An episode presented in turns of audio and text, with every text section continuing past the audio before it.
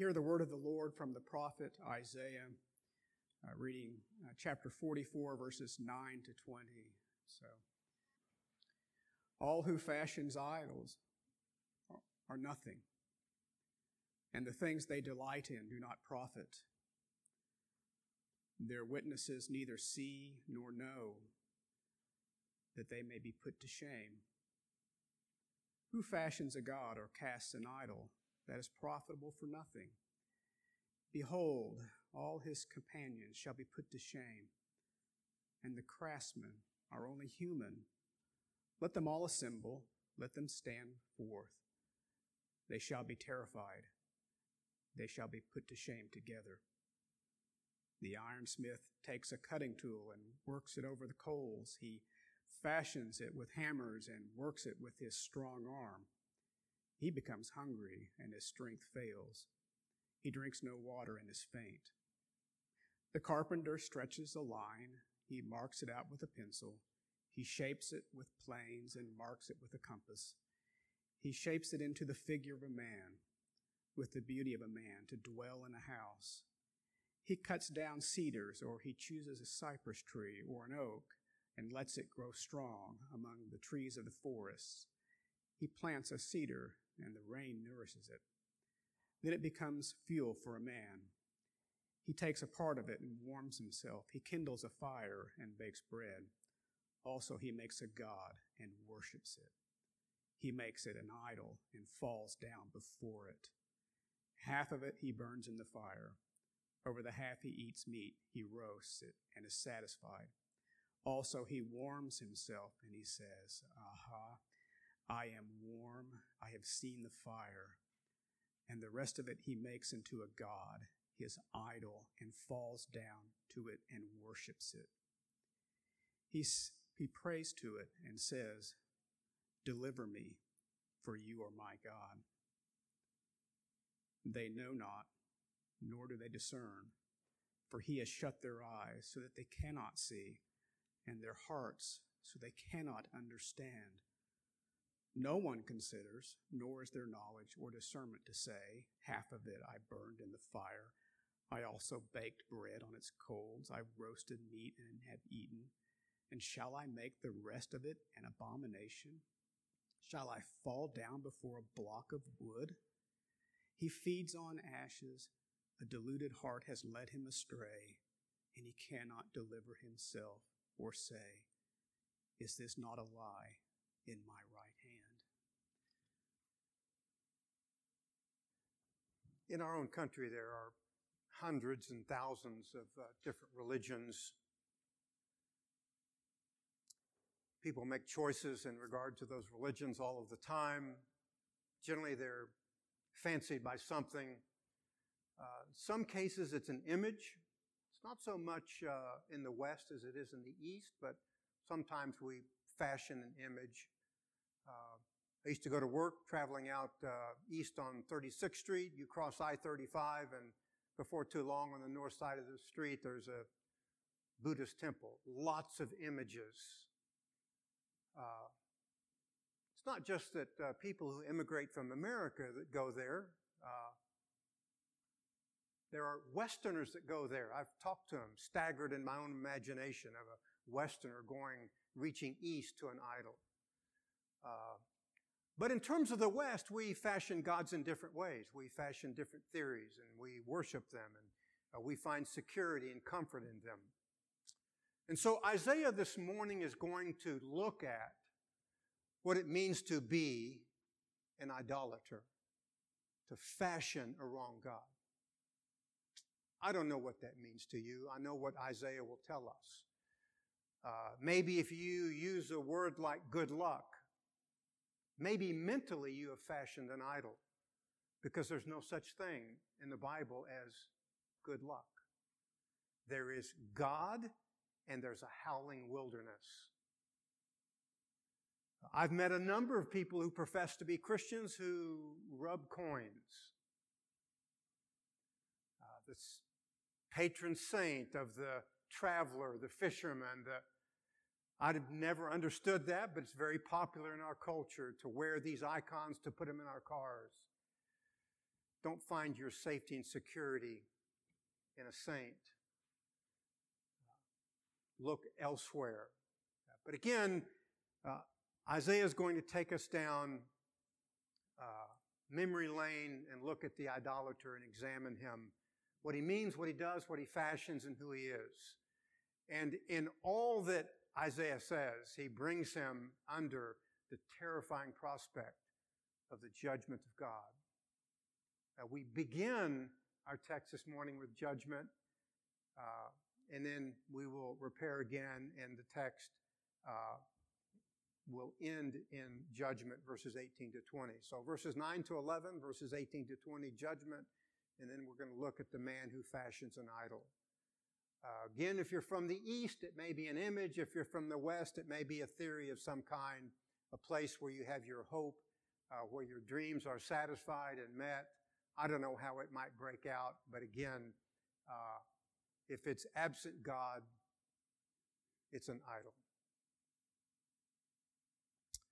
Uh, so in our text in verses 9 to 11, 18 to 20, uh, the prophet Isaiah is going to savage the idolater spiritually. And then in verses 12 to 17, he's going to savage him satirically.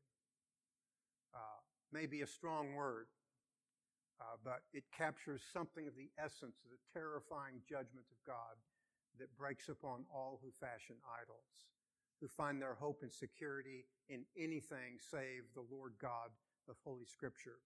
By judgment, it's a reminder that God is king, so to choose a fake over him is to bring his immediate wrath. And that's what the idolater does. He takes a fake and he becomes enamored with that which is a fake as over against uh, the Lord God of Scripture. By satire, I mean that Isaiah will ridicule the idolater with the absurdity of his actions. Uh, it's an interesting type of witness. I would encourage you to be very careful with, with uh, savaging someone satirically, uh, but nonetheless, uh, that's exactly what Isaiah is going to do. Well, let's begin with judgment and spiritual ruin uh, upon the idolater. Uh, the text begins in verse 9 those forming the idol uh, it's a very interesting choice of verbs because that verb is used in Genesis chapter 2 and verse 7 of God forming man, a creative act. I'm of the philosophical position that man creates nothing. Only God can create. Now, I understand we may use a scientific model and we may fashion something out of a mathematical model or whatever, but I choose not to use the word create because I believe only God creates. And in the case of Genesis chapter 2, he forms a man from the dust of the ground and breathes the breath of life to him so he becomes a living being. And that is the point of departure from the one true God and forming an idol which cannot breathe and has no life whatsoever. The contrast is immediate. Idols are lifeless. Prophet Jeremiah uh, says of the idol that he has no breath in himself. He cannot breathe. Uh, we breathe because God breathed upon us in an act of creation. reminded of this uh, watching a uh, program on television. Uh, forget really the name of it, Bizarre Foods or Interesting Food. I don't know. But anyway, we're traveling in Asia and I'm being uh, uh, delighted by someone who's making this extravagant uh, pork dish and then this fish dish and then it's formed into an incredible meal. And so what does the cook do? Well, they take it outside and set the plate before a stone image. Really? Does the stone image eat the pork and eat the, eat the fish paste? Really? No, I don't know who gets it, the birds, the insects, but eventually I suspect they come and they, they uh, scrape the dish into the trash. But that's raw idolatry. It's present in the East and it's coming west, by the way. uh, to a channel near you because I see it more and more. We are embracing Eastern theology captured for us in the essence of idolatry. Uh, intrigued by the silliness of putting an outstanding meal before a stone object. But I know what most people have our socks. I mean, everybody should have a right to choose, and whatever pleases you and whatever makes you happy, that's okay. I'm just reminding you that it brings immediate, terrifying judgment. Because God is not happy when you choose a fake and you engage in silly actions by bowing or trying to feed that which is an inanimate object. Deuteronomy chapter 4, uh, in verse 28, is a reminder of this. So I read to you from the Word of God.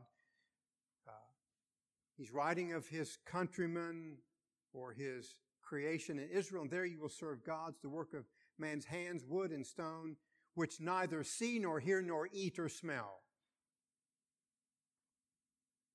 Idols don't eat. By the way, God doesn't eat either. When they sacrificed bulls and goats and turtle doves, it wasn't because God was hungry. It was a sacrificial act expressing atonement by blood as a symbol that God would come again in his son and shed blood for the remission of sin. God doesn't get hungry. If he did, he wouldn't be God. The, it's an allusion to Isaiah in uh, the history of the church, book of Acts, the 17th chapter. Now, you know from the text that the Apostle Paul has uh, gone uh, uh, to Athens, and there he sees uh, an idol, uh, the title of which is an unknown God. Uh, and he tells the Athenians essentially that they are worshiping in ignorance. and so Paul proclaims God. Decisive choice. Uh, you worship in ignorance or you proclaim uh, the one true God. Let's look at Acts chapter 17, uh, verses 24 to 20, 25. Uh, Paul's ministry uh, to idolaters. The God who made the world and all things in it, since he is the Lord of heaven and earth, does not dwell in temples made with hands Neither is he served by human hands as though he needed anything, since he himself gives life to all and breath uh, to all things. Now, if you would skip down to verse 28. For in him we live and move and have our being, as even some of your own poets have said, for we also are his offspring. Being then the offspring of God, we ought not to think that the divine nature is like gold or silver or stone, an image formed by the art and the thought of man. And that's really the history of civilization, the art and the thought of man fashioning idols. And again, I tell you, I see it more and more in the West because the East is coming West. I was shopping in Denver at a store, go into the store, and right next to that store was a store that sold idols of Eastern gods. It's incredible. Nonetheless, coming to a store near you, uh, idolatry. Paul goes, goes on, of course, as you know in his sermon, to proclaim what? The resurrected Christ, the Christ who lives. Images don't live, they're fakes. The living Christ lives forever. He rose and he conquered death, and that's why we worship and serve him alone. Uh, well, uh, in the case of our text, the idolater uh, brings judgment upon himself, for Isaiah describes him with the Hebrew word tohu. Uh, the New American Standard has the words futile, but the words used, by the way, in Genesis chapter 1 and verse 2, that the world was without form. Isaiah uses this word elsewhere of chaos. Uh, Moses uses it as a description of, of a wasteland. Uh, therefore, idolatry is confusion and a regression of life to that which is absolutely meaningless, Isaiah is really telling us. It's a regression from the beauty of the creation as formed and spoken into existence by God to that which the world existed prior to God speaking. And even before that, of course, there was God. Uh, and so we're in full retreat, uh, leaving light to darkness. Furthermore, Isaiah says, they are of no profit whatsoever. They gain you nothing. They bring no spiritual gain. They do nothing for their worshipers. They occupy space and time, but they're of no positive spiritual value. In fact, Isaiah tells us they bring ruin. I remember talking to a friend of mine, a professing Christian, who told me, well, you know, I'm, I'm a progressive. I let my children pick their own uh, religion. I thought, really? Uh, I was so taken aback, I didn't even have words to speak because had I had a mind to him, I would have said, you know, you ought to really read your scriptures. Uh, that's a retreat into darkness and utter ruin. Because there's really only true, two religions in the world. The worship of the one true God or the worship of idols which are of no value whatsoever. And the moment you embrace an idol, you come under immediate judgment. One of the wisest men that's ever lived once spoke these words There's a way that seems right unto man, but the end thereof are the ways of death.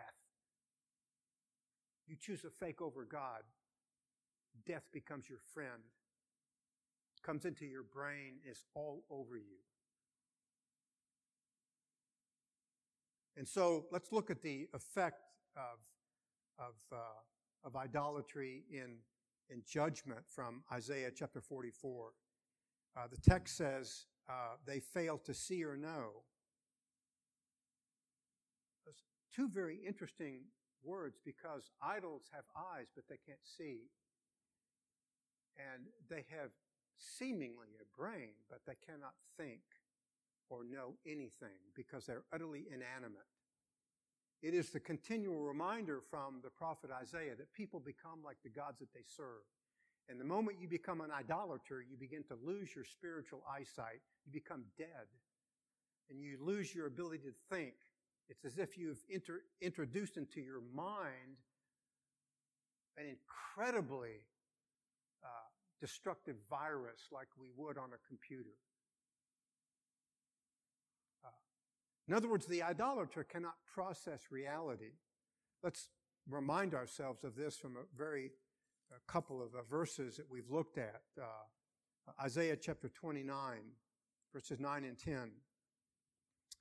Isaiah, Isaiah is speaking to the nation. He says, blind yourselves and be blind. That's, that's what you do when you worship a false God, when you choose a fake over the one true God. You become blind. You're really blinding yourself. And so he's mocking them.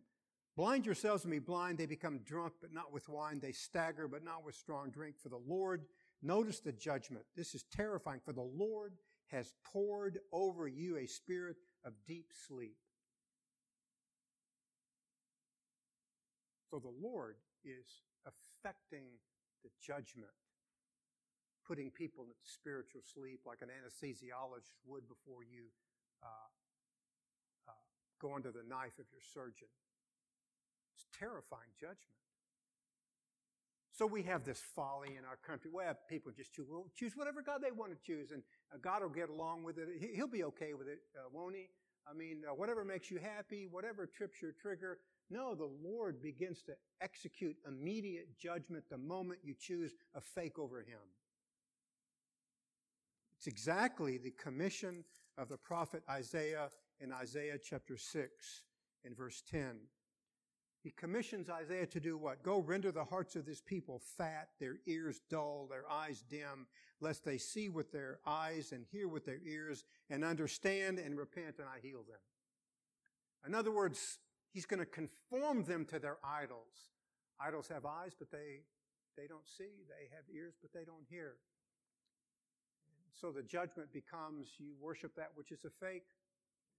You're not going to be able to see and understand or hear and process reality and repent before the Lord God and be healed uh, because of your idolatry. Terrifying judgment. Immediate judgment. Uh, The text closes with a purpose clause. They'll come to shame. Uh, another verse we've looked at, again, in the development of the theology of the prophet Isaiah, chapter 1, in verses 29 and 30.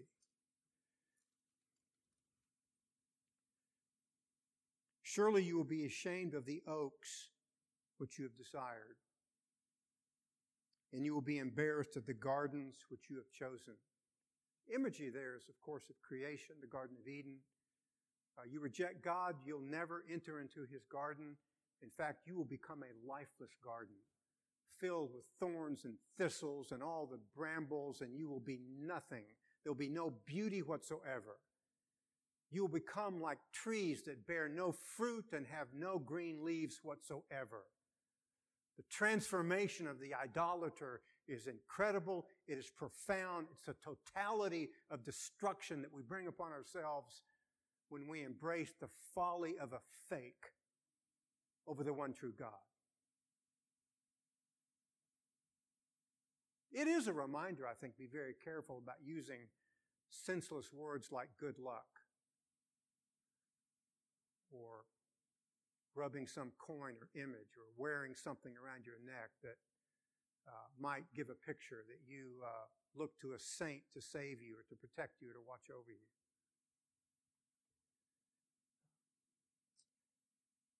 And so that's what's going to happen to the idolater. They're going to be ruined and destroyed. Well, from judgment, uh, uh we turn to satire, verses 12 to 17.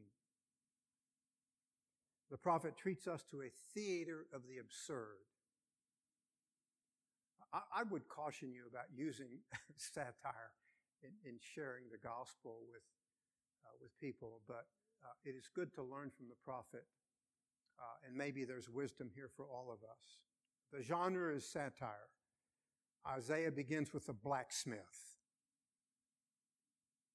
He heats metal, and he fashions it with a hammer and strong arms. But Isaiah says of the blacksmith that he gets hungry and thirsty and weak and weary. The idol, therefore, is dependent upon the man who made it with all of his frailties and imperfections. If the idolater gets hungry and weak and weary and needs a nap, then what does it say about the God that he seemingly fashions? And that is the point of the satire.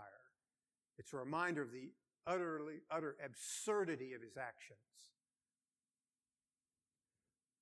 Let's remind ourselves of the theology of the prophet Isaiah, chapter 40, verses 28 and 29. Do you not know? Have, not, have you not heard? The everlasting God, the Lord, the creator of the ends of the earth, does not become weary or tired. His understanding is inscrutable. He gives strength to the weary, and to him who lacks might, he increases power.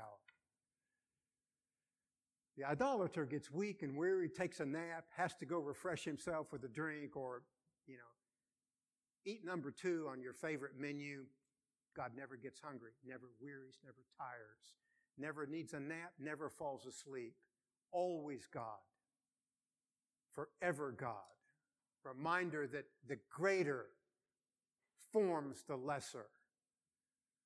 The majesty of the God that we serve. And then to the carpenter, verse 13, he shapes wood with all of his tools. He makes it in the form of a man uh, and the beauty of man and puts it in his house. Meaning what? The idol is totally dependent upon its maker. Here, the lesser man is forming a lesser in the image. Carpenter cuts down trees. It's interesting if you follow the progression of how uh, Isaiah describes the idolater. It's uh, he uses it first to warm himself, and then to cook, and the remainder he makes into a God that he falls down before and worships and prays to for deliverance in verse 17. The idolater, therefore, is dependent upon nature to produce the raw product, as in sunshine and rain, And the tree is first and foremost used in everyday events in life like warmth and the preparation of a meal, and the afterthought is to make a God. Along with the everyday affairs of life, the idolater makes a God as an afterthought to his well being. Really, the absurdity of that is profound. But nonetheless, it's the engagement of the idolater. It's a profound illustration, by the way, that the very nature of man is to worship something, so he worships that which he makes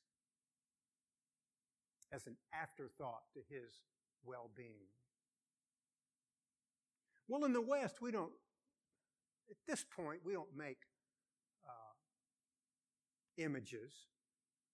Uh, we, we worship ideas, theories. In naturalism, nature is God. In secular humanism, human reason is God. Again, if you think about that, nature is an effect, not a cause and unaided reason has made a mess of things in my own view.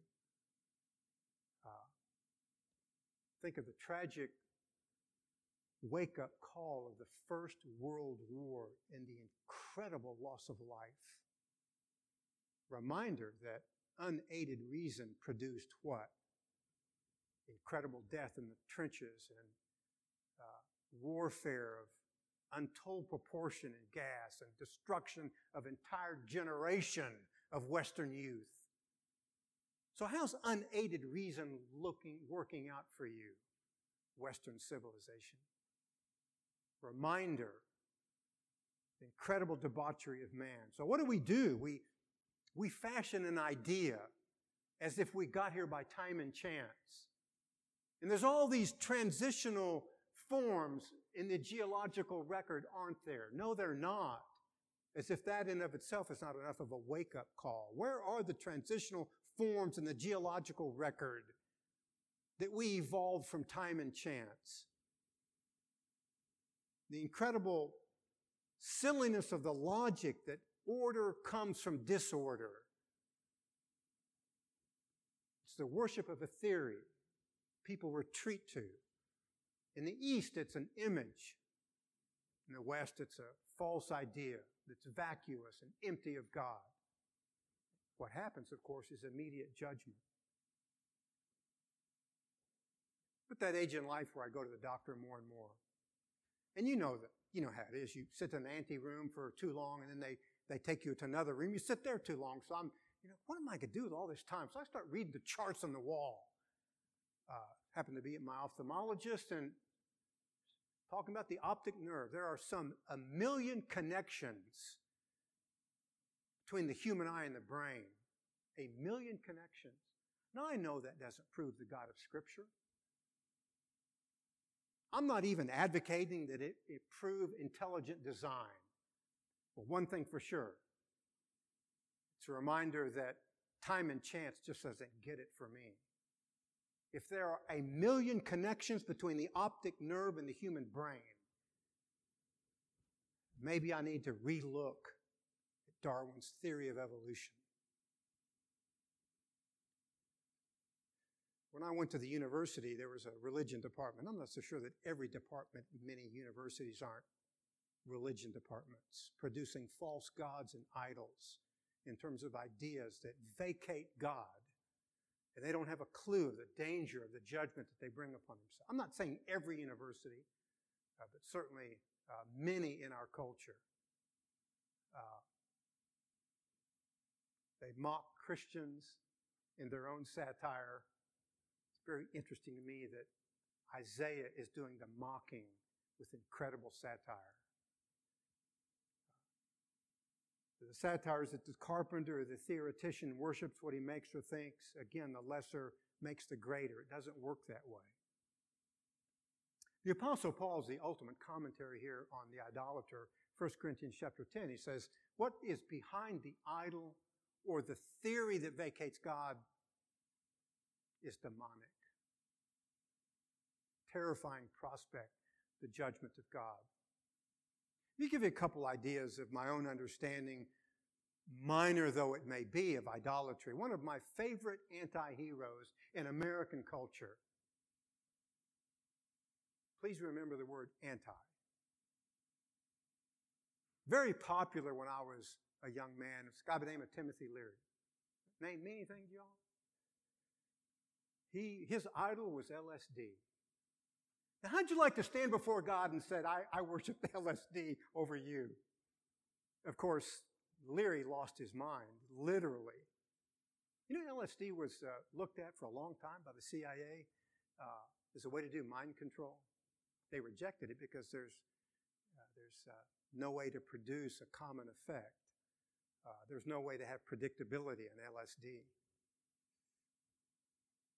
Timothy Leary, what a great picture of a man who worshiped a drug. And yet, what are we doing everywhere in our culture today but popping this and that? And again, I understand the medical necessity for a lot of it, but it wasn't medical necessity for Timothy Leary. He lost his mind in the process. I don't know if you know this or not in terms of your history, but Charles uh, Darwin uh, was plagued psychologically all of his life, I suspect, over what he'd done. His wife used to read the scripture to him and pray for him to bring him some peace. Never could get it. Uh, his nurse uh, tells a story that he found a measure of peace reading the book of Hebrews. It's interesting, is it not? Great peace in the book of Hebrews, forgiven by Christ. Again, reminder that he makes a false theory that vacates God, and perhaps we hope and pray at the end of his life, certainly too late to pray, but end of his life, maybe he found peace in the book of Hebrews. Again, we, we worship the man and we worship his theories. Utter silliness in my mind. Uh,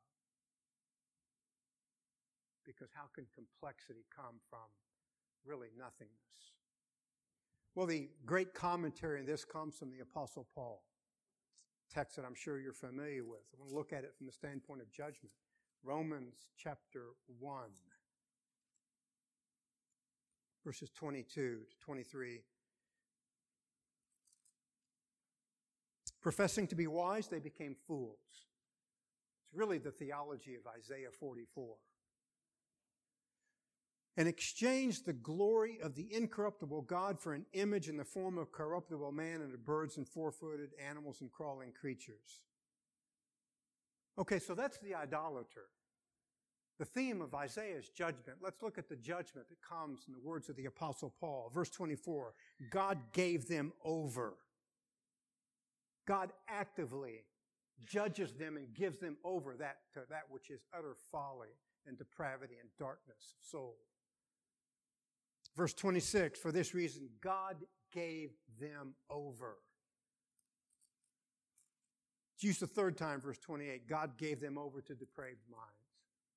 God actively engagement in judgment the moment someone chooses a fake over him or who vacates him in a lifeless theory The truth, of course, is, is God makes us in His image and stamps His presence upon our souls. And sadly, the history of civilization is men suppressing that truth in unrighteousness.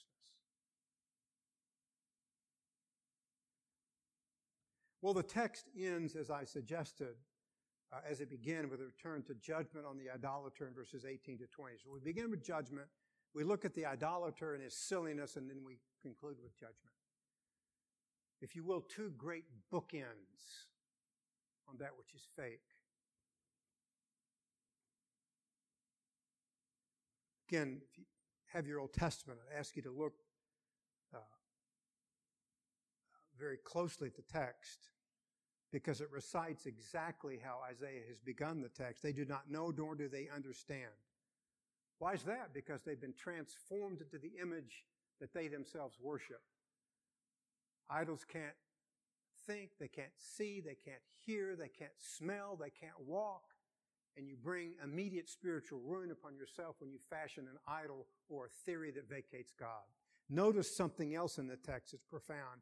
For he, God, has smeared over their eyes so that they cannot see and their hearts so that they cannot comprehend.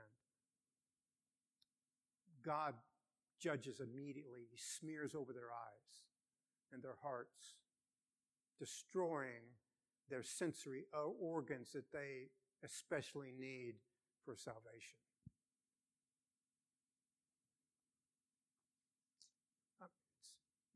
I've said this uh, before, but it's an act of mockery. God is saying, You want to be idols so much, I'll just make you like them. You want to be a stone figure? You want to be a Buddha? I'll just, I'll just make you like the gods that you pursue. You want to worship a theory? A, th- a theory? Not a fact, but a theory that vacates God? Uh, again, you'll introduce a virus into your mind or your brain that you know not the danger of. Let's look at another measurement uh, of that danger. The Apostle Paul Second Thessalonians uh, chapter 2 and verse 11. For this reason, God will send upon, notice the subject, God will send upon them a deluding influence so that they might believe what is false. God acting in judgment. All these theories of this and theories of that that vacate God, it's God sends upon them a deluding influence so that they hold and believe and pretend judgment of God. Terrifying prospect of the judgment of God when you choose a fake over the real thing. I have a friend of mine that's uh, acquaintance, maybe is a better term, into coin collecting. I don't know if you're aware of this a lot, but in my own mind, some of the most beautiful of all coins are American gold and silver coins. You know, the St. Gaudens, the Mercury dime. I understand that uh, idols are upon them, uh, but uh, to be very careful in terms of uh, collecting coins. You know why? Because the Chinese have introduced fakes into our coin collecting world. Well, that's what people are doing, chasing fakes when they have the real thing and the living God who's conquered death in Jesus Christ.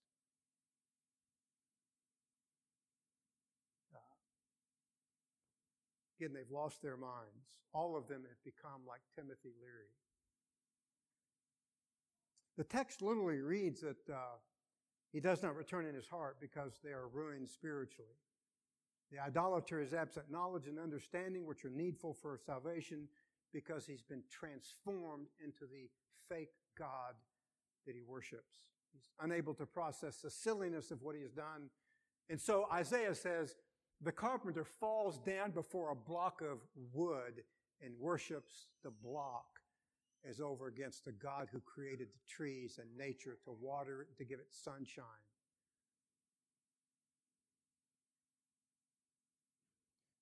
The, uh, the imagery uh, becomes uh, uh, even much more pronounced if you look at verse 20. He feeds on ashes. reminder the carpenter. I mean, he, he cuts down a tree and he uh, burns some of it for, uh, for warmth. He burns another portion of it for uh, for cooking a meal, creating ashes. He forms an idol, but that's ashes as well. And then he feeds upon the ashes. Uh, never studied nutrition at the university, but I have this deep, nagging suspicion that there is no nutrition whatsoever in ashes. But that's the idolater feeding on ashes, gaining nothing. His soul is famished and he's crazed with thirst because of the judgment that has enveloped him. Isaiah goes on to say his deceived heart has turned him and ruined him. Uh, the problem with uh, American culture is that we're in tune to feelings. But when you engage in idolatry, you don't feel anything, even though something terrible is happening to you. There's really no physical symptoms, and that's our problem. We know we're sick when we have physical symptoms. So we go to the doctor because we have I don't know, too many headaches or uh, we can't sleep, whatever symptoms you have that cause you to go to the doctor. But in the case of the of, of idolatry and its disease, there's no physical symptoms, but terrible things are happening to you nonetheless.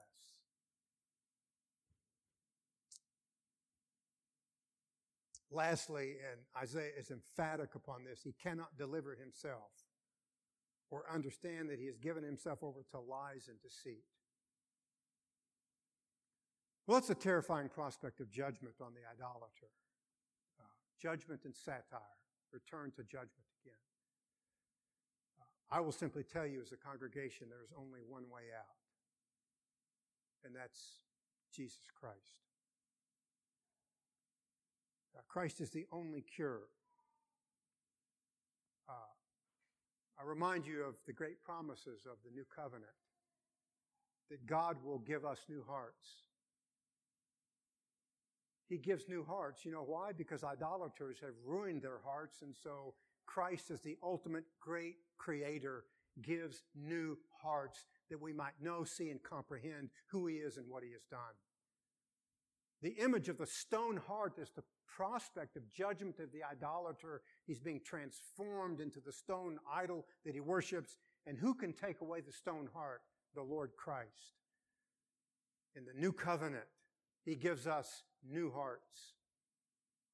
If you're an idolater, therefore, you must flee to Christ, who gives new hearts. By the way, that's one of the reasons as we read through the Gospels, what is Christ oftentimes doing in an idolatrous nation, which Israel was, of course, in his own day, not unlike our own day? Blind men come to him, and what does he do? He heals them because he's the creator. He can give eyesight to a man whose, let's say, optic nerves are totally destroyed, but for spiritual purposes, he gives the ability to see and to comprehend him. It's the point of the miracle of healing. And deaf men come to him. And what does he do? He heals them because he can grant the ability to hear. And for us, he grants the ability to spiritually hear the word of God and to comprehend it and to sue for peace. Proclaim him as our Savior. He creates eyes and ears and hearts. You give an illustration of this. Uh, 1 Thessalonians chapter 1.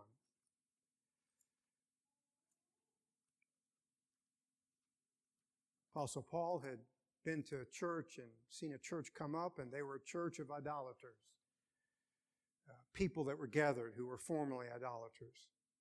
I want to read you to a prelude to the ultimate text I want to read. 1 Thessalonians chapter 1 in verse 4 knowing, brethren, beloved by God, His choice of you. That there is a first cause to many things, all things, and that is God.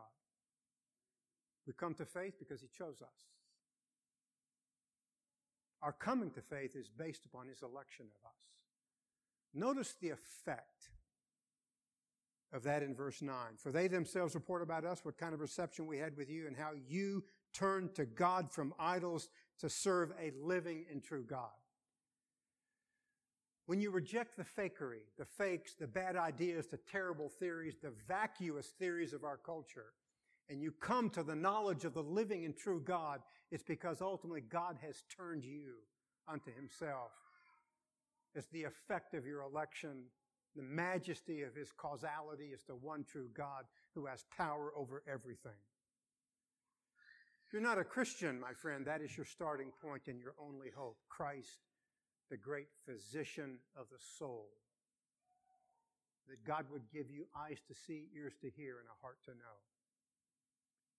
To reverse the judgment of idolatry. And so when it comes to religion, there are many in our culture the East is rapidly coming west, and even in the West, we have terrible theories that vacate God. But there are really just two choices life or death. Isaiah has told us about death. Jesus Christ tells us about life. There's life only in Him. There's no middle ground, by the way, and there is no neutrality. You are either chasing one or the other. Two camps, two types of men and women, or boys and girls, life or death. The cry of the Scripture, captured for us in the words of Joshua chapter 24 and verse 15. I don't know what gods you're going to choose. But as for me and my family, we choose Lord. Because He alone in the midst of death is life. Christ is our life in a sea of idolatry. Choose you this day, Joshua says, whom you will serve. But as for me and my family, we choose